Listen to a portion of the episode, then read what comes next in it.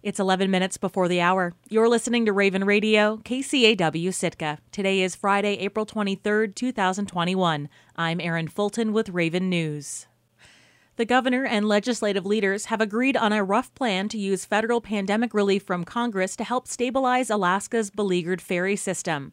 A $900 billion bill passed by Congress in the final days of 2020 included $14 billion for mass transit. This month, state leaders learned that $76.8 million of that could be used for the Alaska Marine Highway System. Now, Governor Mike Dunleavy proposes funding the ferry system in next year's budget for 18 months rather than the usual 12. That means this year's budget would cover ferry operations from July 1st of this year through the end of 2022, he said during a stop in Ketchikan. Longer term planning has long been a rallying cry for supporters of the Marine Highway. It was also a key recommendation of the governor's working group, which studied the ferry system last year. Human skeletal remains found on Kruzof Island near Sitka in April of 2020 are modern but not especially recent. A DNA sample will be compared to a national database of missing persons and could shed light on who the individual was and how they came to an end in the woods behind Shoals Point. KCAW's Robert Woolsey reports. According to Sitka police, the individual was between the ages of 30 and 50 years old at the time of death and likely of Native American, Latinx, or other Asian derivative. And while it's not a lot to go on, that we know this much at all is the result of work by a special field of investigation called forensic anthropology. Those are really the three main things we we do. Who might it be? What happened to them, and can we positively associate those remains with a missing person? There are roughly 200 forensic anthropologists in the U.S., and Mark Ingram is one of them.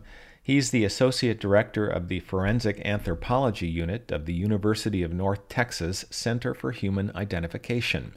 The Kruzof bones were sent to the Forensic Anthropology Unit by the Alaska Medical Examiner because they are legally or medically significant.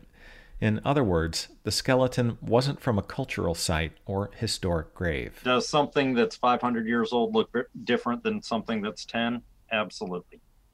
Yeah, these aren't ancient remains. And neither are they from World War II, when the Shoals Point area where they were found was a large military encampment.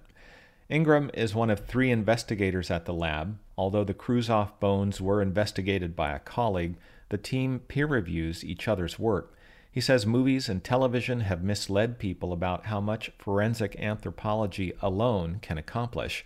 The lab can't determine how tall this person was from the submitted bones or their sex. There aren't any signs of injury. Unraveling this mystery will require going to the next level. You know, it's very hard to determine what happened if there's no indication of trauma, or even if there is an indication of trauma, if you don't have a name without a name, you can't find out who they were with, what they were doing, what was going on with that individual 10 years ago, 15 years ago. The lab has sent samples of the Kruzof skeleton next door, so to speak, to the Center for Human Identification's Missing Persons DNA unit, where they will be matched to a nationwide DNA database maintained by the FBI.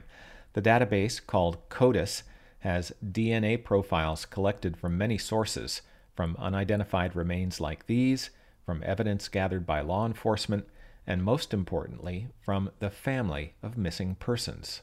If there are any individuals in the community and or any community that have missing relatives, any law enforcement agency can collect reference samples uh, for the missing persons DNA database.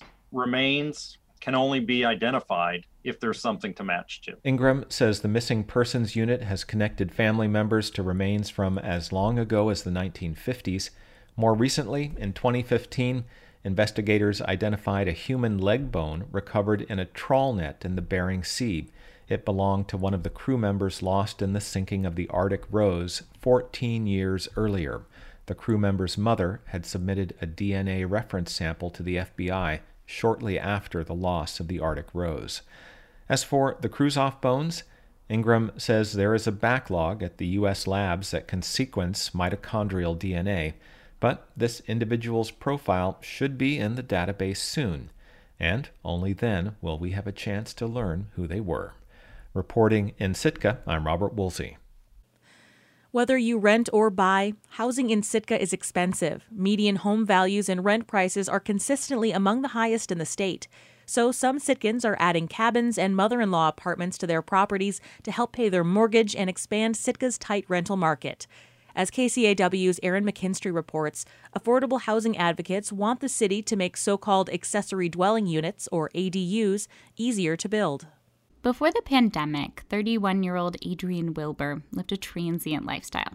She worked as a mate and crew member, traveling the world aboard a nonprofit sailing ship, and returned to her hometown of Sitka a few months out of the year. That's where she was in March 2020 when she found out her entire work season was canceled. I knew that if I didn't have anything to occupy my time, the like already pretty intense mental strains of the pandemic would just be way worse for me. So I needed something. So this is it, I would imagine. Half finished house. Wilbur's pandemic project is a small cottage in the corner of her parents' property. It's the first house she's ever built. The walls and the roof are up, but the inside still needs work. And is that the bathroom? Yeah, this is a bathroom. Okay. So it's a studio layout um, with just the bathroom walled off. Before Wilbur started this project, she'd never heard of an accessory dwelling unit. She learned from the city planning department that ADU is a catch all term for a small but complete living space added to an existing house or built nearby on the same lot. Now, she's an ADU advocate. She says she'd never be able to buy a home in Sitka on her nonprofit salary. And she thinks if more homeowners add them, it could help some of her friends who've struggled to find affordable long term housing solutions in a place where buildable land is limited. Like just think if like every house on this block could fit another like individual or like two people living there in their own house. Yeah, maybe you still have a landlord, you still are in a relationship with the people whose like land you are living on, but it does provide more options and like people need more options. ADUs can also help homeowners. Aaron Routon and his wife tacked a second story apartment onto their house when they were building a downstairs addition. Routon says the income from renting it to a friend helps him and his wife afford things like after school activities for their three kids. It's really big for us. Um, as far as the income it generates, it really allows us the freedom and flexibility to go travel south and see family there. It also takes some of the pressure off of a tighter budget. It's not just Sitkans who are turning to ADUs to help address housing affordability. Anchorage revised their regulations in 2018 to make them easier to build. And Juneau has a $6,000 grant program for homeowners who want to add one to their property. Jeanette Lee works on housing issues in Alaska for the Sightline Institute, the public policy think tank. She says many cities are turning to ADUs as a way to increase population density while still preserving the character of a neighborhood. If you create a better environment, regulatory environment for ADUs, what happens is homeowners can benefit because ADUs increase property values. But if they're turned into rentals, then you create better conditions in the rental market by providing more choice, more competition. Says cities could do more to encourage ADUs by reducing parking requirements, allowing them in more zones, and streamlining the permitting process. Sitka's current ADU policy allows them outright in many parts of the city as long as they meet a set of 14 conditions, which include things like parking and design requirements. But there are still some zones where they're not allowed at all, and others where homeowners are required to get Planning Commission approval no matter what. Sitka resident and District 35 Representative Jonathan Kreiss-Tomkins has long been a proponent of ADUs to address affordable housing. He thinks Sitka could look to other cities to update its policy. Basically, my view is like if Sitka wants to be serious about affordable housing and more housing, it needs to be like it can't just nibble around the edges at public policy. It needs to like commit itself to a solution. So, I mean, like having a much more aggressive ADU policy than currently exists. At a recent Planning Commission meeting, however, commissioners said they wanted to make the process more restrictive by requiring anyone who wants to build an ADU to get Planning Commission approval. That way, neighbors have a chance to weigh in with things like parking and noise concerns in every case. 28 year old Katie Riley was the lone member opposed. She says she sees a lot of community support for ADUs, and as a young person in Sitka, affordable housing is a major concern. So that to me just doesn't seem like the right direction if we are trying to encourage creative solutions, making the process harder for people to pursue those solutions. Wilbur, who's building the cottage in her parents' yard, says she wasn't deterred by the process. She had support from friends and family and the time to put in her own labor. But she knows that isn't the case for everyone. She sees ADUs as just one piece of Sitka's affordable housing solution. It is a powerful tool as part of what would need to be like a multi multi-part plan. When she'll finish her cottage or whether she'll move in permanently is yet to be determined. But she says it's nice to have options and to learn a new skill along the way. Reporting in Sitka, I'm Erin McKinstry.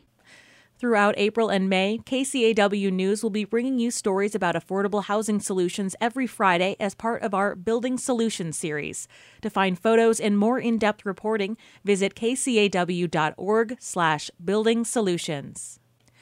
I'm Erin Fulton, and this has been Raven News.